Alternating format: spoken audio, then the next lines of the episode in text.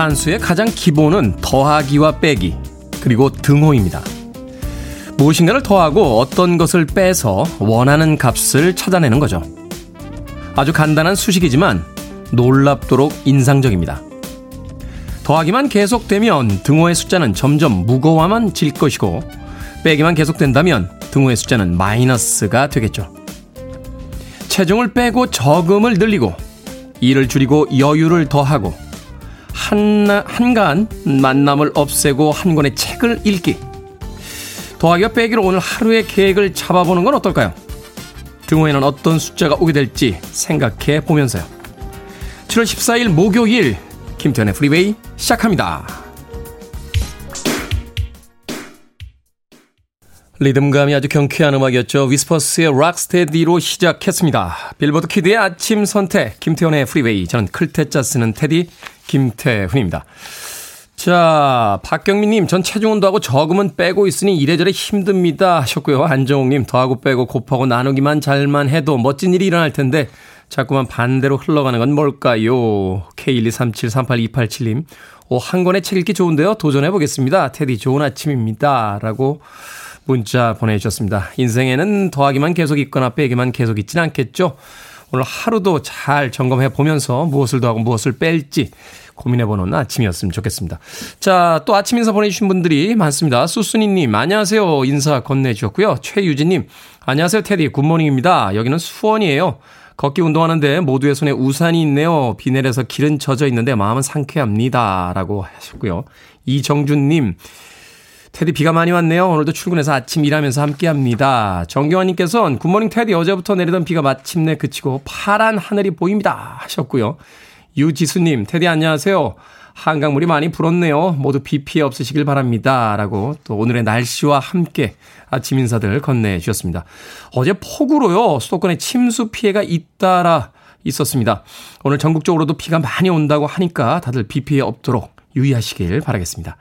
청취자분들의 참여 기다립니다. 문자번호 샵 1061, 짧은 문자는 50원, 긴 문자는 100원, 콩으로는 무료입니다. 유튜브로도 참여하실 수 있습니다. 여러분 지금 KBS 2라디오 김태훈의 Freeway 함께하고 계십니다. KBS 2라디오 yeah, 김태훈의 Freeway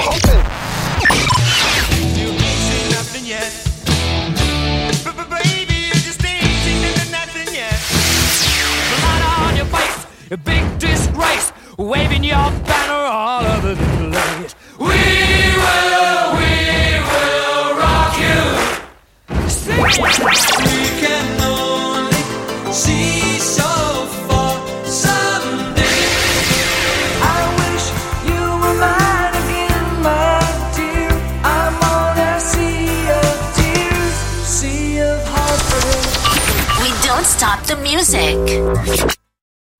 아름다운 음악이었죠. 하트의 These Dreams 듣고 왔습니다. 자, 1898님, 반가운 택배 상자가 문 앞에 도착해 있습니다. 장대같이 오는 비로 운동화가 졌길래 주문한 샌들이거든요. 오늘은 우산은 빼고 시원하게 샌들을 더하는 하루가 되겠습니다. 라고 하셨습니다. 택배 상자가 문 앞에 도착해 있을 때 무척이나 반갑죠.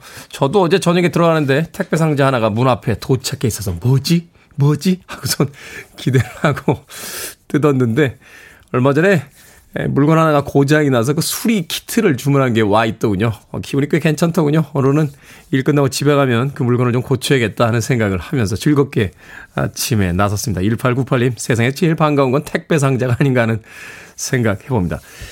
김경철님, 아내가 문제를 냈습니다. 테디는 알 것 같아 물어봅니다. 그리스 로마 신화에 자기 얼굴 호수에 비춰보고 너무 이뻐서 빠져 죽은 신은 누구인가요?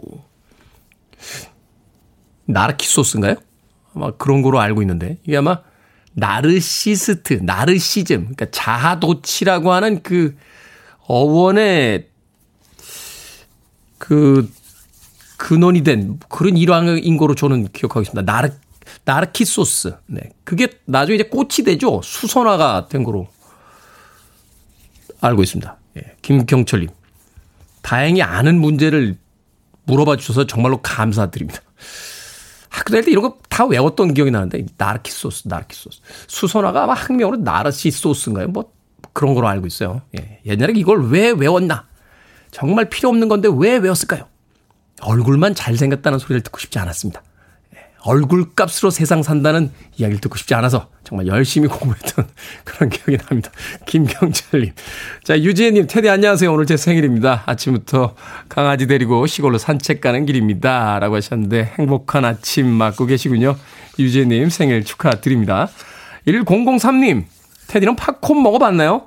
일반 팝콘 말고요. 영화관 팝콘이요. 솔로 돼버려서 영화관 팝콘 먹은 적이 오래전 일이네요.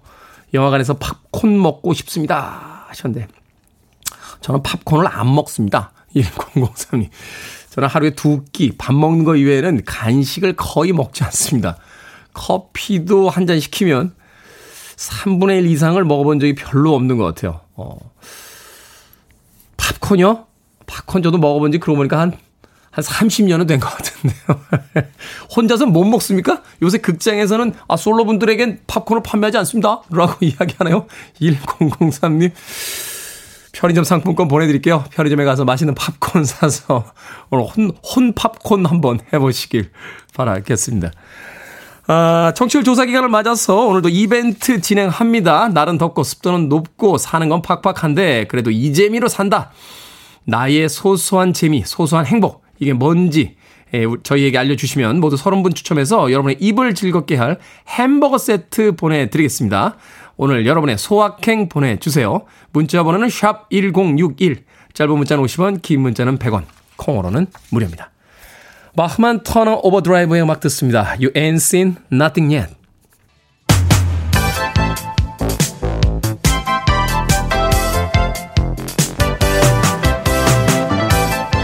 이 시각 뉴스를 깔끔하게 정리해드립니다. 뉴스 브리핑 캔디 전혜연 시사평론가와 함께합니다. 안녕하세요. 안녕하세요. 캔디 전혜연입니다. 코로나19 재확산 속도가 심상치가 않습니다. 정부는 자발적 거리두기를 강조하는 한편 백신의 4차 접종 대상자를 50대까지로 확대하기로 했다죠? 예, 일단 코로나19 신규 확진자 수가요. 어제만 해도 4만 명을 넘겼어요. 그런데 네. 이 명수도 주목을 해야겠지만 속도를 한번 봐야겠는데 6월 말까지 만 명대였거든요. 한 2만 명 넘어서는데 열흘 정도 걸렸습니다. 그런데 이 2만 명 넘어서서 3만 명대 가는데 사흘밖에 안 걸렸다는 거예요. 더블링이 계속해서 생기고 있는 거죠. 그렇죠. 속도, 속도에 주목을 해야 되는 건데 자, 정부가 대책을 발표했습니다. 주요 내용 보면 일단 코로나19 백신 4차 접종 대상자는 기존에는 60세 이상 면역 저하자였는데 확대가 돼서 자, 18일부터는 4차 접종 대상자의 50대 그리고 18살 이상의 기저질환자, 장애인 시설, 노숙인 시설 입소자 등도 포함이 됩니다. 일단 정부에서는 4차 접종이 감염을 예방하는 효과는 낮지만 그렇지만 중증화, 사망 예방 효과는 높다. 이런 점을 강조를 하고 있고요. 특히 60대 이상에 대해서는 4차 접종을 적극 권고하고 있는 상황입니다. 윤석열 대통령도 어제 이제 백신 접종을 맞았습니다. 그리고 BA5 등 해외 변이 유입에 대비해 입국자 검사 강화되는데요. 입국 뒤에 사흘 안에 받아야 했던 PCR 검사 하루 안에 받아야 하는 것으로 바뀌고요. 네. 어, 그리고 확진자 7일 격리 의무, 실내 마스크 착용 계속 유지가 됩니다. 그런데 이제 굉장히 우리가 이제 전 사회적으로 영향을 미치는 부분이 거리두기이잖아요. 그렇죠. 그런데 당분간 고강도 거리두기 조치는 하지 않는다는 것이 정부의 방침인데 쉽게 말하면 거리두기는 가장 마지막에 어쩔 수 없을 때 고려해야 된다라는 것으로 보입니다.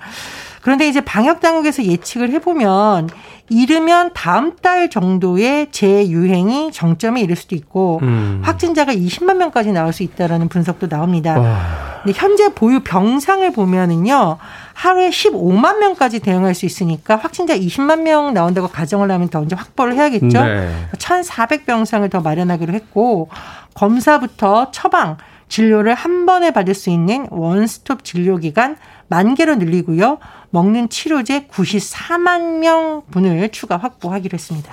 일단 감염이 되면 또 7일 동안 격리가 되니까 하루에 10만 명, 20만 명이 이제 확진자가 쏟아졌을 때 또 사회 기능이라든지 이런 것들이 좀 문제가 되지 않을까 하는 생각이 드는군요. 이제 물론 위중증이냐 경증이냐 무증상자에 따라서 좀 달라질 수 있겠지만 네. 어쨌든 정부의 방침은 자발적으로 하는 방역 있잖아요. 뭐 마스크, 손 씻기 이런 거 계속 잘해달라고 강조를 하고 있습니다.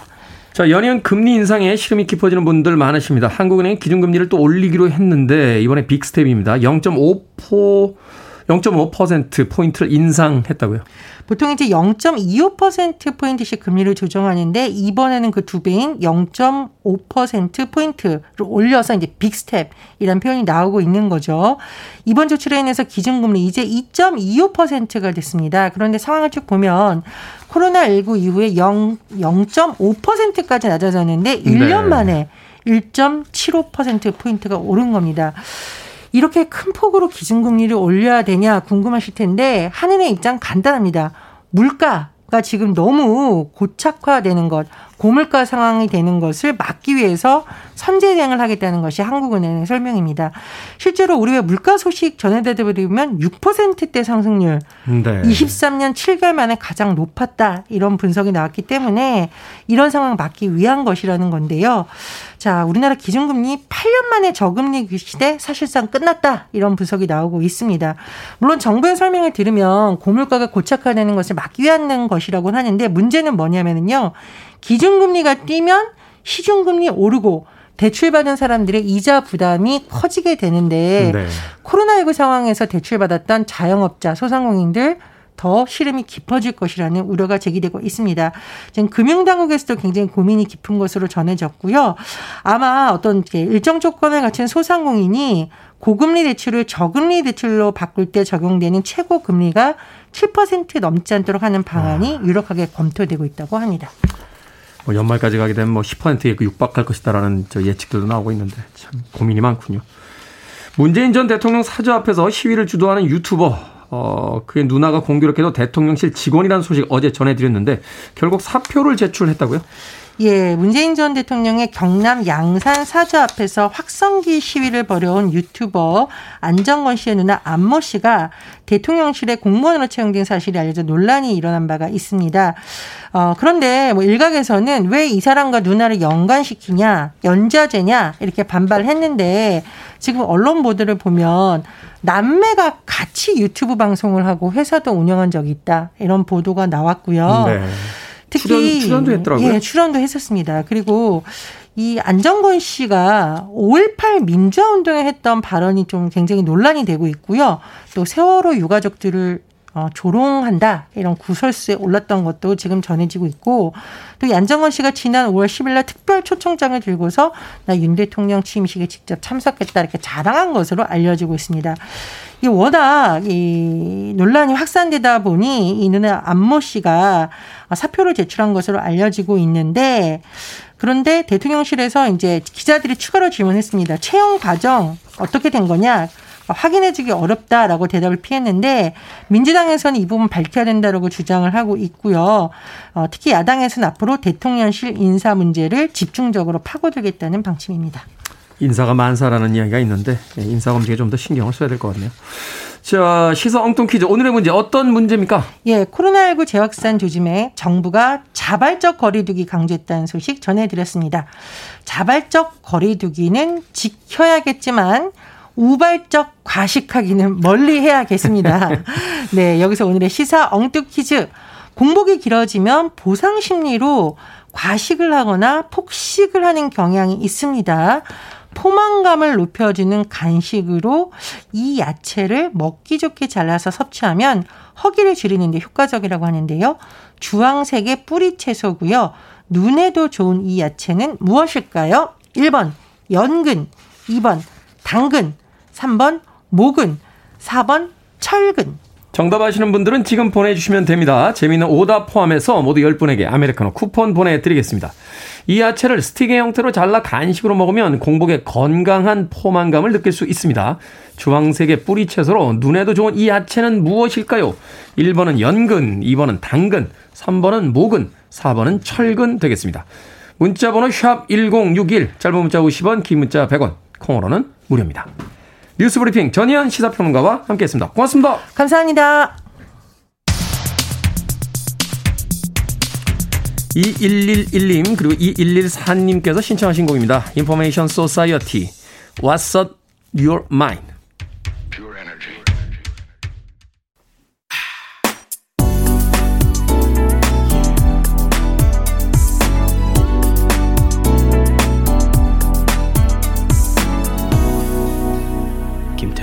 Freeway 디스코 시대의 여왕이었죠. 도나 썸머의 On the Radio 듣고 왔습니다. 자, 오늘의 시사 엉뚱 퀴즈. 건강한 포만감을 위해 이 야채를 스틱 형태로 잘라 먹기도 합니다. 주황색의 뿌리 채소로 눈에도 좋은 이 야채는 무엇일까요? 정답은 2번 당근이었습니다. 당근. 0230님 천근만근. 목요일 아침 출근길 피곤하네요. 피곤한 몸을 이끌고 파이팅 해야겠습니다. 김종빈님 소고기 한 근. 요즘 소고기 한 근 가격이 얼마나 하죠? 어, 음식점에서는 꽤나 비싸서 어, 3만원, 4만원, 뭐 5만원 넘는 그런 음식점도 있어서 소고기 먹기가 이렇게 쉽지는 않습니다. 1860님 두근두근 오늘만 무사히 지나가면 불금이라서 기대가 됩니다. 하셨고요. 6929님 정답은 복근. 복근 어디 가고 배만 나왔습니까? 하셨는데 복근은 안에 잘 있습니다. 지방에 덮여 있을 뿐입니다. 복근이 사라지는 법은 없습니다. 그냥 잘 덮여 있다. 아, 복근은 소중하니까 잘 보관하고 있다. 예, 보, 보관? 예, 잘 보호하고 있다. 이렇게 생각하시면 될 것 같습니다. 9128님, 조근, 당근은 조근조근 씹어 먹어야 소화가 잘 됩니다. 라고 하셨습니다. 자, 방금 소개해드린 분들 포함해서 모두 10분에게 아메리카노 쿠폰 보내드립니다. 당첨자 명단은 방송이 끝난 후에 김태훈의 Freeway 홈페이지에서 확인할 수 있습니다. 콩으로 당첨되신 분들 방송 중에 이름과 아이디 문자로 알려주시면 모바일 쿠폰 보내드리겠습니다. 문자 번호는 샵 1061 짧은 문자는 50원, 긴 문자는 100원입니다. 자, 오늘 또, 어, 이 힘든 여름, 음, 청취율 조사 기간을 맞아서 이벤트 진행하고 있죠. 더운 여름, 무더운 여름에 여러분들을 버틸 수 있게 해주는 소확행 보내달라라고 했습니다. 서른 분 추첨해서 입을 즐겁게 해드릴 햄버거 세트 보내드릴 텐데요. 최수경님께서는 요즘 여러 채소로 피클 담그는 거에 빠져서 매일 피클 만들고 있습니다. 오이, 파프리카, 양배추 등 가족들은 식초 냄새로 힘들어하지만 저는 색색 피클 만드는 게 너무 즐거운 소확행입니다. 라고 하셨습니다. 식초 냄새로 힘들다고는 하지만 맛있게 피클이 익어가면 또 가족들이 좋아하지 않을까 하는 생각이 드는군요. 피클 맛있죠? 저도 카레 먹을 때 항상 이 피클과 함께 먹고 있습니다. 8806님, 게임이요. 아무 생각 없이 게임 패드를 두드리고 있으면 회사 스트레스도 걱정도 모두 잊게 됩니다. 라고 하셨고요. 3637님, 오늘도 세수, 새벽 수영 출석부를 찍고 시작하는 하루가 저에게는 소확행입니다. 라고 해 주셨습니다. 그렇죠. 어, 이 힘든 무더운 여름 또 팍팍한 일상을 버티게 해주는 나만의 소확행들 참 소중한, 아, 소소한 행복이 아닌가 하는 생각이 듭니다. 자, 일단 소개해드린 이 세 분에게 햄버거 세트 보내드릴게요. 이렇게 여러분만의 작은 행복, 작은 재미 계속해서 보내주시면 어, 오늘 방송 끝날 때까지 30분 추첨해서 햄버거 세트 보내드립니다. 문자 번호는 샵 1061이고요. 짧은 문자는 50원, 긴 문자는 100원입니다. 자, 6153님, 2489님, 5798님, 2489님, 어, 2489님이 두 번 보내셨군요. 4653님, 7346님, 신청곡입니다. 포코의 Sea of Heartbreak.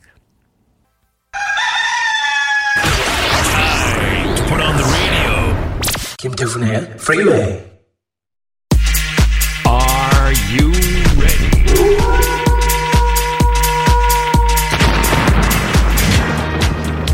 여러분들의 고민 여기 털어놓고 가시죠. 결정은 해드릴게. 신세계 상담소.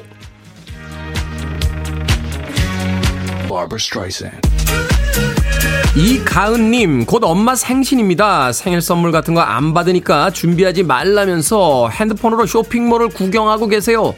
선물을 사드려야 될까요? 아니면 안 드려도 될까요? 사드리세요. 아유, 그 말을 믿으세요.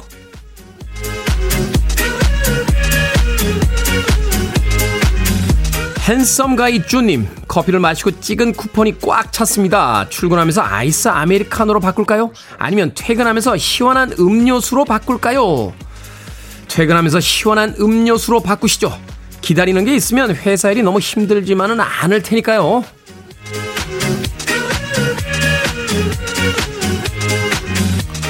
배한옥님, 작은 식당을 운영하고 있습니다. 벽면이 오염이 되어 휴가철에 며칠 쉬면서 단장하고 싶은데, 단색 페인트로 칠할까요? 아니면 꽃무늬나 패턴이 있는 실크 벽지를 바를까요? 단색 페인트로 칠하십시오. 너무 복잡한 무늬들은 금방 싫증이 나죠? 단색으로 칠하고 나서 멋진 액자를 바꿔서 거는 겁니다.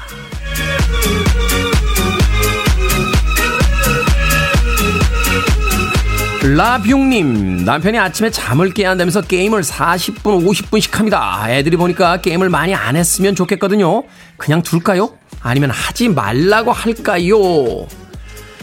그냥 두세요. 잠을 깨야 한다고 말하지만 아마도 그 재미에 아침에 눈 뜨는 게 즐거울 겁니다. 남편분에겐 하루 중 가장 행복한 시간이에요. 방금 소개해드린 네 분에게 선물도 보내드립니다. 콩으로 뽑힌 분들 방송 중에 이름과 아이디 문자로 알려주세요. 그리고 결정하기 힘든 고민들 계속해서 보내주시기 바랍니다. 문자번호 1061, 짧은 문자 50원, 긴 문자 100원, 콩으로는 무료입니다. 스텝스입니다. One for.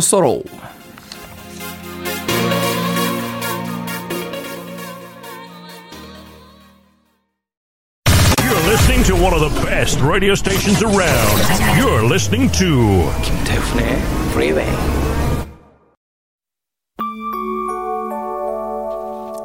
빌보드 키드의 아침 선택 KBS 2 라디오 김태훈의 Freeway 함께하고 계십니다. 1부 끝곡은 빌리 오션입니다. There We Said Songs 듣습니다. 잠시 후 2부에서 뵙겠습니다.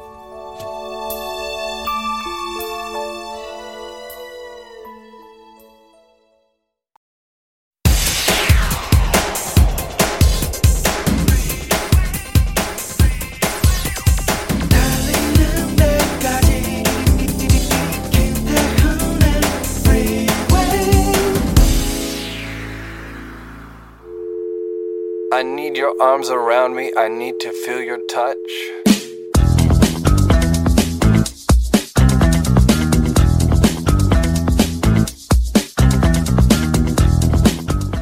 인생 라이너 마리아 릴케 인생을 꼭 이해해야 할 필요는 없다. 인생은 축제와 같은 것. 하루하루를 일어나는 그대로 살아가라. 바람이 불 때 흩어지는 꽃잎을 줍는 아이들은 그 꽃잎들을 모아둘 생각은 하지 않는다. 꽃잎을 줍는 순간을 즐기고 그 순간에 만족하면 그뿐.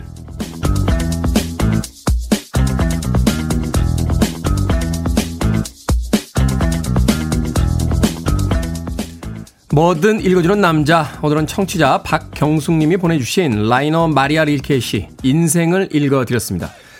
인생과 예술의 공통점 정답이 없다는 거겠죠. 이해하고 많이 알아서 도달할 수 있는 경지도 분명 있지만요. 그냥 있는 그대로 바라보고 즐기다 보면 자신만의 방식대로 아름다움을 느낄 수 있게 됩니다. 떨어진 꽃잎을 주면서 무슨 꽃인지 어떻게 해야 더 많이 모을지 이게 내 앞에 떨어진 의미는 무엇일지 옆 사람은 왜 안 죽고 있는 건지 생각하는 건 잠시 멈춰두죠. 지금 이 순간이 그냥 아름답지 않습니까? 니나 페르손의 목소리 언제 들어도 신비롭죠. 카디건스의 카니발 듣고 왔습니다. 90년대의 카디건스의 음악을 처음 들었던 날을 아직도 기억합니다. 압구정동의 로데오의 한 맥주집이었던 거로 기억이 되는데 그날 마셨던 멕시코산 그 맥주의 맛도 기억이 납니다. Cardigans Carnival 듣고 왔습니다. 자, 이 곡으로 김태훈의 Freeway 2부 시작했습니다. 앞서 일상의 재발견, 우리 하루를 꼼꼼하게 들여다보는 시간, 뭐든 읽어주는 남자. 오늘은 라이너 마리아 릴케 시 인생을 읽어드렸습니다.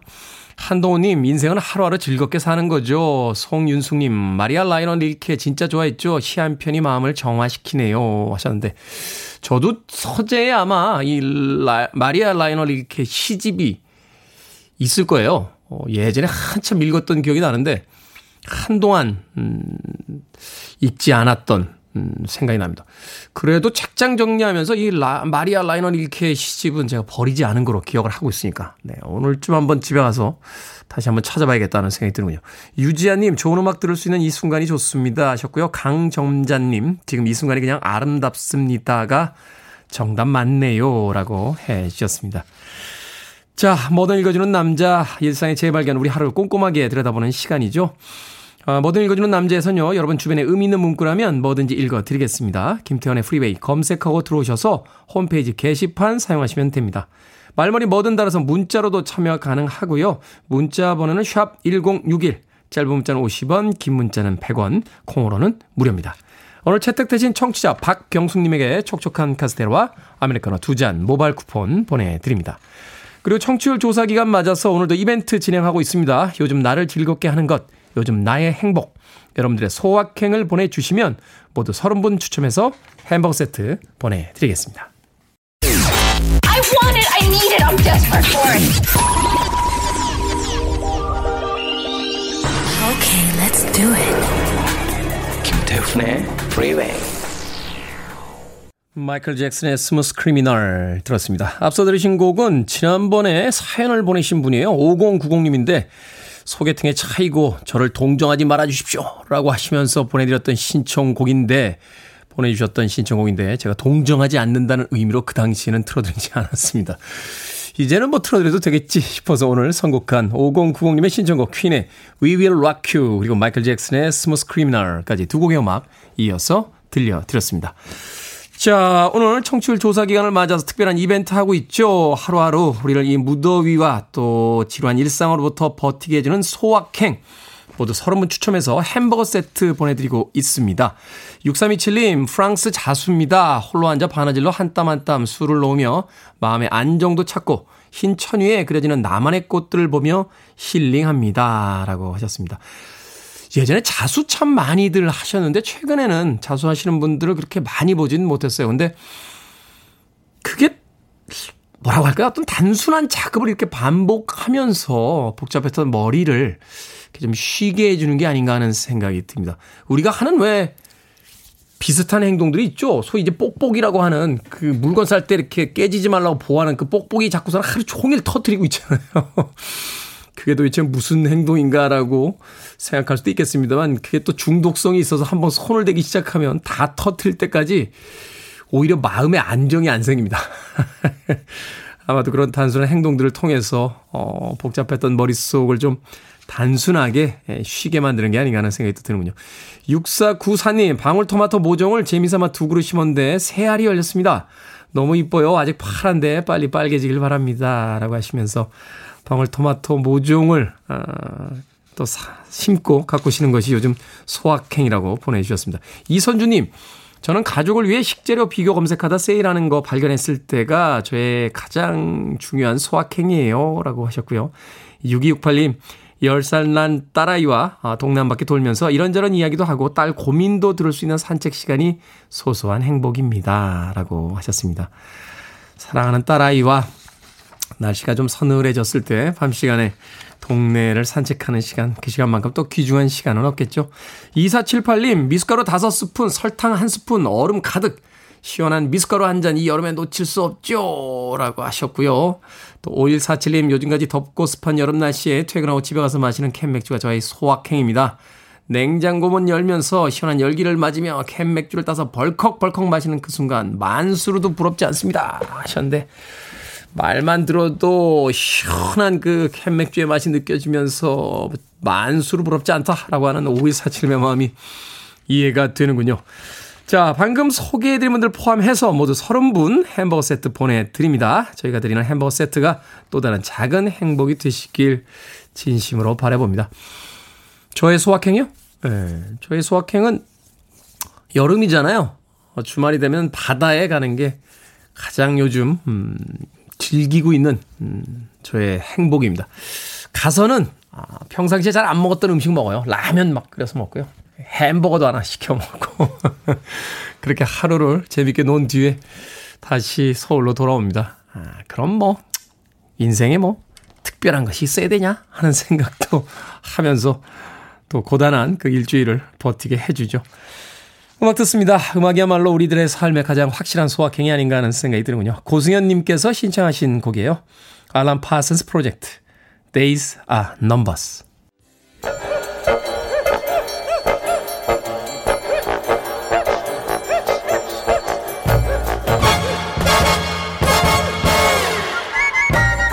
온라인 세상 속 촌철살인 해악과 위트가 돋보이는 댓글들을 골라봤습니다.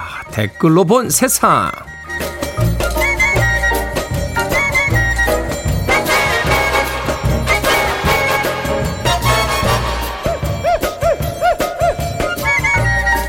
첫 번째 댓글로 본 세상. 전국 대부분 지역에 폭염주의보와 폭염경보가 내리던 7월 초 내륙에서 유일하게 폭염특보를 피해간 지역이 있었습니다.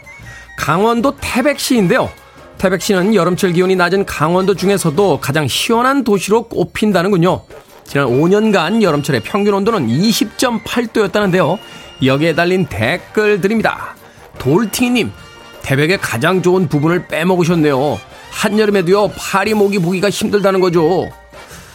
이은님, 태백에만 있는 게 또 하나 있어요. 바로 화이트 어린이날입니다.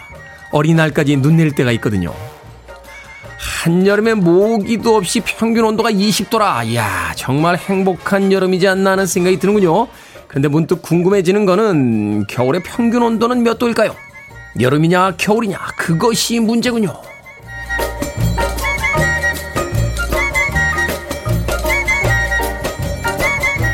두 번째 댓글로 본 세상 고대 폼페이를 초토화시켰던 이탈리아의 베수비오 화산 여전히 가장 위험한 화산 중의 하나로 꼽히고 있는데요.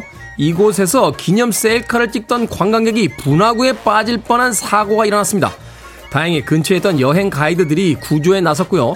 심한 타박상을 입은 채 구출됐다는군요. 현재 경찰은 통행금지 구역을 무단으로 침범했다며 기소를 검토하고 있다고 합니다. 여기에 달린 댓글들입니다. 나라님, 어휴, 뒷모습만 봐도 말 안 듣게 생겼네요. 저렇게 까불다가 혼자 다치고 끝나는 게 아니라 구해주러 가야 하니 그게 더 큰 문제인 거죠. 에디터님, 모르시는 것 같아서 알려드립니다. 사람의 목숨은요, 한 개라고요. 두 개가 아니고 한 개요. 전 세계에서 매년 셀카를 찍다 사망하는 사람이 늘고 있다 하는 뉴스를 본 적이 있습니다. 참 SNS에 올리는 그 인증샷이 무엇인지 인증샷 찍으시다 영정사진 찍는 분들 참 많으시네요. 데보라 해리가 이끌었던 팀이죠. 블론디입니다. Heart of.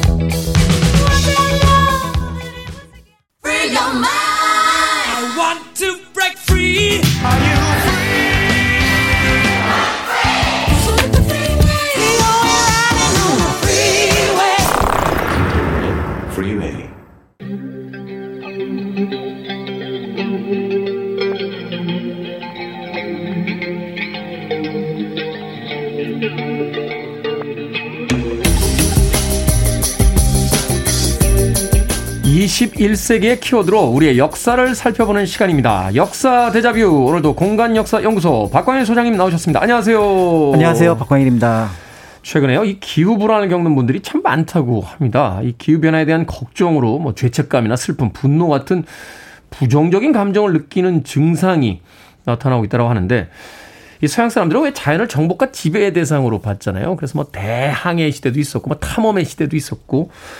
하지만 우리나라를 비롯한 이 동양에서는 자연이라는 건 결국 이제 사람과 공존하는 그런 어떤 어, 함께 살아가는 뭐 이런 어떤 가치관을 있었는데 이런 가치를 좀 되살리면 기후 변화를 늦추는데 도움이 되지 않을까 하는 생각이 드는데요. 네, 그래서 실제로 그런 가치관에 대해서 한동안 잊고 있다가 네. 어, 최근에 이제 우리나라의 뭐 건축이라든지 여러 어떤 조경 이런 것들을 살펴보면서 음. 예전에 어떤 그 가치를 살펴보려고 하는 부분들이 있습니다. 어, 지금은 좀 덜한데 예전에 이제 저랑 답사를 다니는 분들이 아, 한국은 정원 문화가 참 발달을 덜한 것 같아요라는 얘기를 하시는 분들이 계셨거든요. 정원 문화? 네, 일본이라든지 유럽에 가면 굉장히 잘 가꿔진 정원이 있는데 뭐 영국식 정원은 뭐 아예 압도적이고 그렇습니다. 뭐 일본식 정원은 아주 그 아기자기하게 뭘 이렇게 좀 하여튼 일본식으로 만들어 놨죠. 그렇습니다. 네네네. 그러니까 여러 가지 어떤 철학적인 종교적인 배경을 가지고 있기도 한데요. 그래서 실제로 이 정원이라고 하는 것들의 말을 풀어보게 되면은 이제 자신의 집 앞에다가 어떤 자연의 요소들을 가져다가 예를 들어 뭐 물이 될 수도 있고 그다음에 꽃이나 나무 아니면 흙이 될 수도 있는데 음, 네. 이런 것들을 갖다가 어떻게 보면은 꾸며놓는 거라고 볼 수가 있는데 그렇다면 이제 거기에 대해서 생각을 해보면 우리나라에 마땅히 딱 떠오르는 정원이 없는 거는 분명합니다. 상징적인 그림이 이렇게 딱 그려지진 않죠. 그렇습니다. 그래서 왜 그럴까를 다시 한번 이제 살펴보게 되면은 아까 이제 자연과 관련해 생각해 볼 때 굳이 옛날 사람들이 정원을 만들 필요를 느꼈을까라고 이제 다시 한번 거꾸로 질문을 해보게 되고요. 그냥 집 밖에 나가면 정원 아닌가요? 그렇습니다. 그러니까 이제 아마 집 밖에 네. 나가서 뭔가 조금 괜찮은 어떤 공간을 찾아내면은 처음에는 그냥 자리 깔고 앉아서 놀다가 여기를 조금 더 많은 사람들하고 즐겨야겠다. 라고 생각을 하면 네. 정자를 짓는 거죠. 아, 돗자리 깔고 놀다가 야, 괜찮은데 정자 하나 짓자. 그래서 정자 하나 지으면 거기가 온 동네 사람들의 정원이 되는군요. 그렇습니다. 그래서 실제로 정자는 굉장히 개방적인 건물이기도 하거니와 네. 그래서 주변의 어떤 자연 환경들을 끌어들이는 요소를 갖게 되는데요. 벽이 없고 문이 없죠. 사방이 네. 다 통하게 돼 있고. 그러니까 이제 그런 면에서 볼 때 이제 우리나라의 어떤 정원 문화 대신에 정자 문화가 발달했다라고 볼 수가 있는 부분이 있고요. 네. 실제로 이제 그러다 보니까 어떻게 보면은 이제 이 정자와 정원 그다음에 이제 그 관련해서 어떤 뭔가를 만들어내려고 했던 부분들이 왜 부족했는지 이런 것들을 조금 더 심도 있게 한 살펴볼 필요를 느끼게 되는 거죠. 어떤 분이 그런 이야기 하시더라고요. 뭐 유럽 가면 맥주가 이렇게 발달해 있고 중국이나 일본에 차 문화가 이렇게 있는데 한국에는 사실 그런 문화가 별로 없지 않냐. 우리나라는 그냥 물이 제일 맛있어서 굳이 뭐 맥주로 만들어 먹거나 차를 끓여서 먹을 필요가 그렇게 많지 않았다. 그렇죠. 물이 좋으니까 이제 약간 부작용도 있어서 각 지역에서 다 술을 빚어서 술을 즐기는 분들이 많았다라고 알려져 있습니다. 그렇죠. 막 네. 그런 이야기를 하시던데 말하자면은 뭐 전 국토의 70%가 산이고 또 푸른 그 들들이 많으니까 집 밖에만 나가면 즐길 수 있는 공간들이 많다 보니 굳이 그것을 내 집 안으로 끌어들이지 않은 그렇습니다. 그런 어떤 조상들의 어, 또 철학이 있었던 것이 아닌가 하는 생각이 드는군요. 자, 집 앞에 인위적인 정원을 만드는 대신 사람이 자연을 찾아간다. 이거 되게 멋진 가치관인데 이게 배경이 좀 궁금하네요. 네, 보통 이제 이렇게 생각을 하면 어떤 도교의 어떤 자연으로 들어가서 어떤 세상을 잇는 것을 생각을 하는데 네. 실제로 우리나라에 그 있었던 학문 특히 이제 성리학 같은 경우는 굉장히 현실 참여적인 학문입니다. 그렇기 때문에 그런 것과는 조금 차이가 있고요. 오히려 이제 그 내용들에서 세상의 원리를 자연에서 깨 친다라고 하는 부분들이 굉장히 중요했습니다. 음. 그래서 유교 경전에서 가장 중요하게 얘기됐던 것이 대학이었는데 그 대학에 우리가 알고 있는 수신제가 치국팽천화가 있는데 그 맨 앞에 바로 뭐가 있냐면 경물치지가 있습니다. 경물치지. 그래서 세상을 관찰해서 이치를 통했고 이치를 깨닫는다. 그러니까 그 세상을 관찰한다는 건 결국 자연을 관찰한다는 거니 그렇게 살펴본다면 그 자연을 건드리는 것은 음. 어떤 의미에서 보면은 이치의 바탕을 무너뜨리게 되는 거죠. 그렇죠. 정원을 꾸미기 위해선 자연에 있는 나무를 파다가 심어야 되고 뭐 꽃도 가져다 심어야 되고 이런데 손대지 않고 그렇습니다. 그냥 있는 그대로의 자연을 통해서 삶의 어떤 이치를 깨달아가는 것. 그렇습니다. 그러니까 예를 들어서 뭐 나무를 이렇게 감아가지고 뭐 자라지 못하게 한다든지 이런 음. 것들에 대한 부정적인 시선들이 있었던 거고요. 그 다음에 이제 한편으로 보면은 이제 우리나라 같은 경우가 집이 여러 가지 어떤 그 요소들 중에서 온돌이 채택되면서 기본적으로 좀 좁아지는 경향이 있습니다. 아, 온돌이 쳤다. 이게 넓으면 이게 부담스러우니까. 그렇습니다. 예, 뭐이 난방을 하는 데 있어서. 네. 그래서 이제 온돌이 채택이 되다 보니까 그런 모습들을 보이게 됐는데 문제는 조선 중기 후기에 양반들은 집에서 사람들이 많이 모여야 되는 그런 어떤 행사들이 많죠. 대표적인 게 제사. 제사. 그렇게 되면은 수십 수백 명이 모여야 되는데 네. 그러면은 이 방과 마루만으로는 해결이 안 되니까 결국은 마당까지 써야 되거든요. 마당을 써야 된다. 그러니까 결국은 이 마당에 뭔가 꽃과 나무를 심어 놓게 되면은 아. 그 공간을 활용할 수가 없다는 점에서 결국은 마당도 비워 놓게 되고 그러네요. 그러다 보니까 자연스럽게 집 안에 뭔가 꾸민다라는 생각들을 쉽게 하기 어려운 부분들이 있었다는 점. 예전에 장례도 집에서 치렀잖아요. 그렇습니다. 그러니까 거기서 다 사람, 마을 사람들 와서 음식도 먹어야 되고 또 문상도 해야 되고 하니까. 네. 그러니까 그 공간을 비워 놓아야만 했기 때문에 그것이 또한 이제 정원 문화를 그렇습니다. 아, 크게까지 발전시키지 못한 또 이유가 되기도 한다. 네. 그래서 이제 그런 부분들을 염두에 두고 어떤 집 밖에 어떤 자연의 일부 요소에 조금만 손을 대서 뭔가 아름다움을 즐기기 위한 공간 이런 것들을 만들었는데 네. 그런 부분은 이제 원림 또는 이제 별서 정원 이렇게 부르는데 이제 그런 내력들의 몇 가지 사례는 살펴볼 수가 있습니다. 원림 혹은 별서 정원이다. 네. 이건 어떤 개념입니까? 기본적으로 정원은 꾸민다라고 하는 개념이라면은 네. 원림이라고 한다 그러면은 예를 들어서 그 자연의 몇 가지 요소를 더해서 그 자연 을 즐길 수 있도록 만든다라고 음. 하는 약간 반대되는 개념이라고 볼 수가 있는데요. 어, 대표적으로 꼽을 수 있는 것이 창덕궁 후원입니다. 창덕궁의 후원. 네, 그래서 예전에는 이제 비원이라고 많이 불렀는데. 아, 그렇죠. 비원이라고 불렀죠. 예, 근데 이 비원은 원래 이제 대한제국 시절에 창덕궁을 관리하는 관청의 이름이었거든요. 한자는 네. 또 다르고요. 그렇기 때문에 이 내용들을 이제 살펴보신다면은 우리나라에서는 그 정원 대신 원림을 어떻게 꾸몄고 그 다음에 자연을 어떻게 즐길 수 있었는지 그런 내용들을 살펴볼 수가 있는데요. 네. 그런 면에서 볼 때 사실은 이제 지금 뭐 관람할 때 약간의 제한 사항이 있기는 하지만 예를 들어서 뭐 부용적 영역부터 시작해서 옥류천 영역까지 여러 공간들이 있는데 네. 그 공간들이 가지고 있는 의미들을 하나하나 살펴보다 보면은 아 우리는 이렇게 자연을 즐겼고 정원 대신 이런 공간을 만들었구나 이런 생각들을 해보실 수 있을 것 같습니다. 그렇군요. 예전에 우리 조상들의 개념이 차경이라는 개념 있잖아요. 그렇습니다. 경치가 좋은 곳으로 창을 그냥 크게 내고 문을 크게 내서 그 바깥의 풍경을 그냥 집 안으로 들이는 거. 네. 꼭 집안에다 무엇을 만들지 않아도 이제 충분히 집안에서 외부를 즐길 수 있게 하는 거. 뭐 이런 개념도 결국 우리 조상들의 어떤 지혜이자 또 자연과 함께 살아가는 어떤 또 방식이었다 이렇게 볼 수도 있겠네요. 그렇죠. 약간 단순해서 살펴본다면 중국 같은 경우는 조경이라 그래서 경치를 만들어내고 네. 그다음에 일본 같은 경우는 압경이라 그래서 축소해서 그 모양을 정원에 꾸민다면 지금 말씀하셨던 것처럼 우리나라는 바라보면서 그 음. 경치를 끌어들인다, 빌려온다. 이런 개념으로 보면은 사실은 자연에 대한 생각들이 같은 동양의 나라라고 하더라도 꽤 달랐겠구나라는 것들을 짐작해 볼 수가 있습니다. 유독 우리나라 사람들이 꽃놀이 이런 거 좋아하잖아요. 그렇죠. 단풍놀이 이런 거 좋아하는 게 그만큼 자연으로 직접 가서 그것을 즐겼던 조상들의 어떤 방식과 맞닿아 있는 게 아닌가 또 생각이 드는군요. 음악 한 곡 듣고 와서 계속해서 자연과 같이 살아갔던 우리 선조들의 이야기 들어보도록 하겠습니다. 팝음악 중에서도 대표적인 환경보호곡이죠. 이 아티스트는 뭐 세상에 대한 여러 가지 자신의 어떤 철학을 아, 노래 속에 담아내는 아티스트로서 또 알려진 인물이기도 합니다.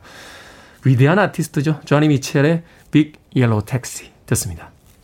Counting Crows가 리메이크하기도 했던 조니 미첼의 명곡이죠. Big Yellow Taxi 듣고 왔습니다. 빌보드 키드의 아침 선택 KBS 2라디오 김태원의 프리웨이 역사 데자뷰 박광일 소장님과 함께 오늘은 우리 선조들과 아, 자연이 어떻게 어우러지며 같이 살았는가에 대한 이야기 나눠보고 있습니다. 자, 자연 지형을 최대한 살린 이제 창덕궁의 후원을 이야기해 주셨는데 그러니까 후원에 건축물을 지을 때도 자연을 거스르지 않게 최대한 이제 조화를 이루도록 했다. 뭐 이런 거죠? 네, 맞습니다. 앞에서 잠깐 제가 말씀드렸던 것처럼 예를 들어 뭐 부용적 영역, 그다음에 존독적 영역, 그다음에 옥류천 영역 이렇게 이제 말씀을 드렸는데 사실은 이 공간들이 어느 공간에 딱 들어가게 되면은 한눈에 그 공간들이 다 들어오지 않습니다. 예를 들어 부용정에 들어가게 되면은 주합문화 그다음에 부용정 그다음에 이제 영화당 이 일대가 보이고요. 네. 그다음에 에렌정 영역으로 가면 에렌정이라든지 기온, 의도압 이렇게 건물만 딱 보이고 그 주변이 보이지 않는데 음. 주변의 언덕들이 일종의 커튼 역할을 하게 되는 거죠. 아, 그것 자체로 그냥 칸막이 역할을 해요. 그렇습니다. 어. 그러니까 그 공간이 그렇게 넓지 않은데 지나가고 지나가고 지나가면 각각의 다른 주제로 만들어지게 되는데요. 네. 예를 들어 이제 존독정 영역 같은 경우는 굉장히 화려한 어떤 그 정자를 중심으로 해서 여러 왕들의 내력이 적혀 있습니다. 대표적으로 뭐 헌종이라든지 정조 같은 인물이 거기에 그런 흔적을 남겨놓았는데 네. 그 공간은 또 굉장히 어떻게 보면 권위적이라고 한다 그러면 바로 옆에 있는 옥류천 같은 경우는 또 굉장히 자유로운 어떤 모습들을 보여주고 있거든요. 음. 그런 면에서 볼 때 자연 그 자체를 그냥 건드리지 않고 예를 들어 만약에 다른 나라 같으면은 그 조그만 언덕들을 살살살살 밀어서 음. 하나의 통합된 큰 공간으로 만들었을 네. 텐데 그렇게 하지 않고 각각의 영역을 자연을 그대로 써서 만들었다. 이렇게 본다면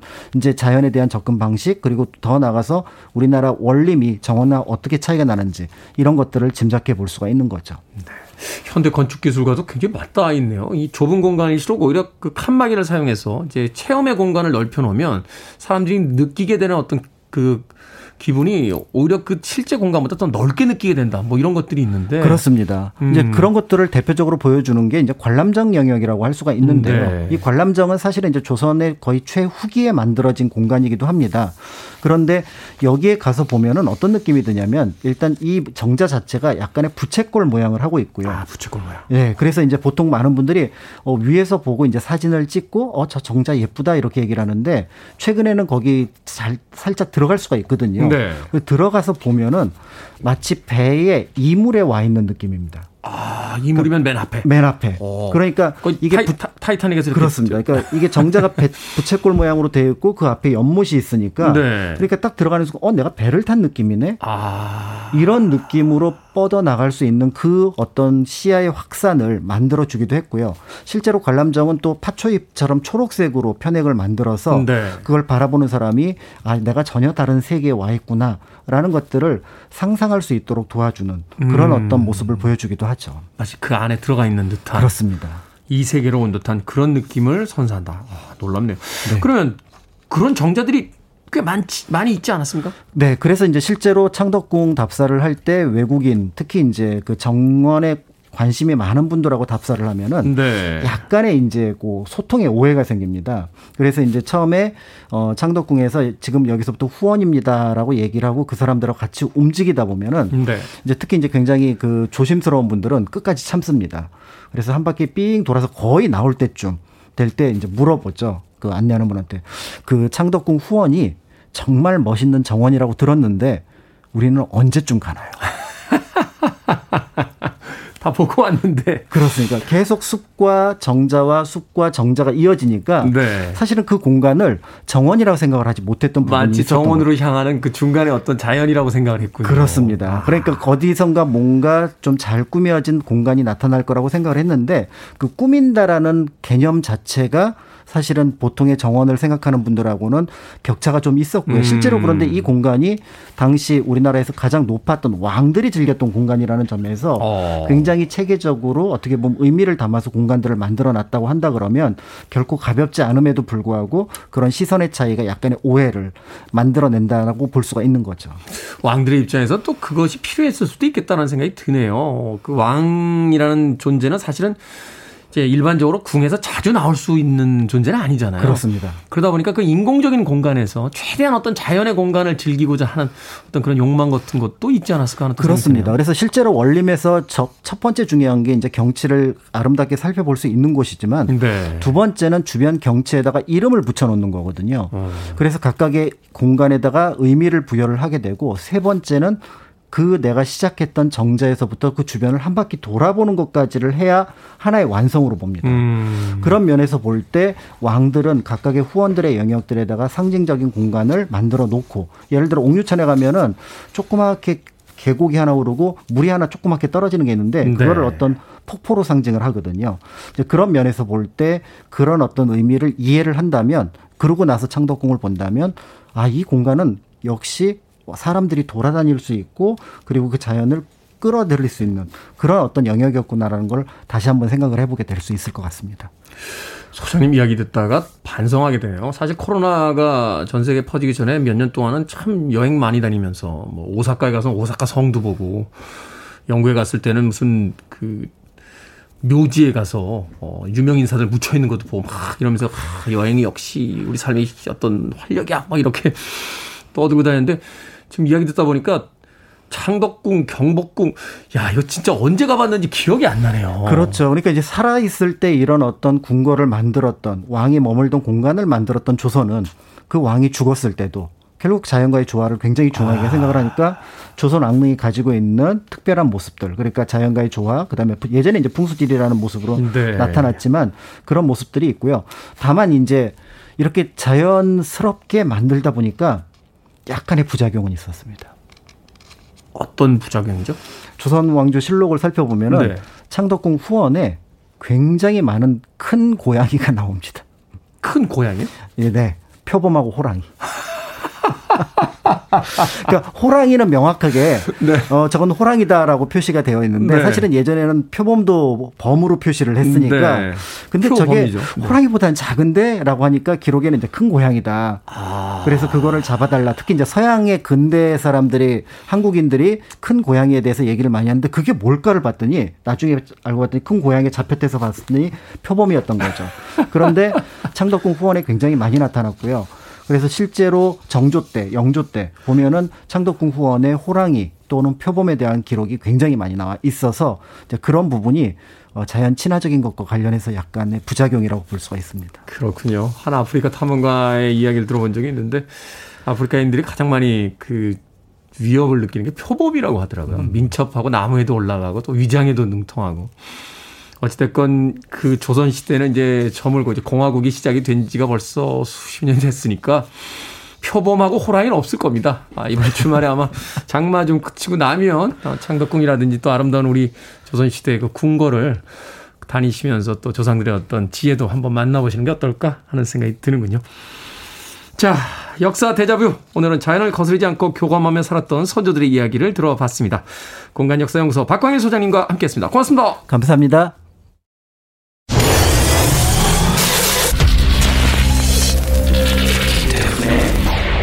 Freeway. KBS 이라디오 김태훈의 프리웨이 오늘 방송은 여기까지입니다. 오늘 햄버거 세트 받으실 30분의 명단 저희 홈페이지에서 확인하실 수 있습니다. 자, 오늘 오전에 곳곳에서 비가 내리고요. 오후에는 또 무더위 예보가 있던데 지역별로 날씨 점검 잘 하시면서 하루 시작하시길 바라겠습니다. 자, 김수정님의 신청곡 안드레아스 존슨의 글로리어스 오늘 끝곡입니다. 편안한 하루 보내십시오. 전 내일 아침 7시에 돌아옵니다. 고맙습니다.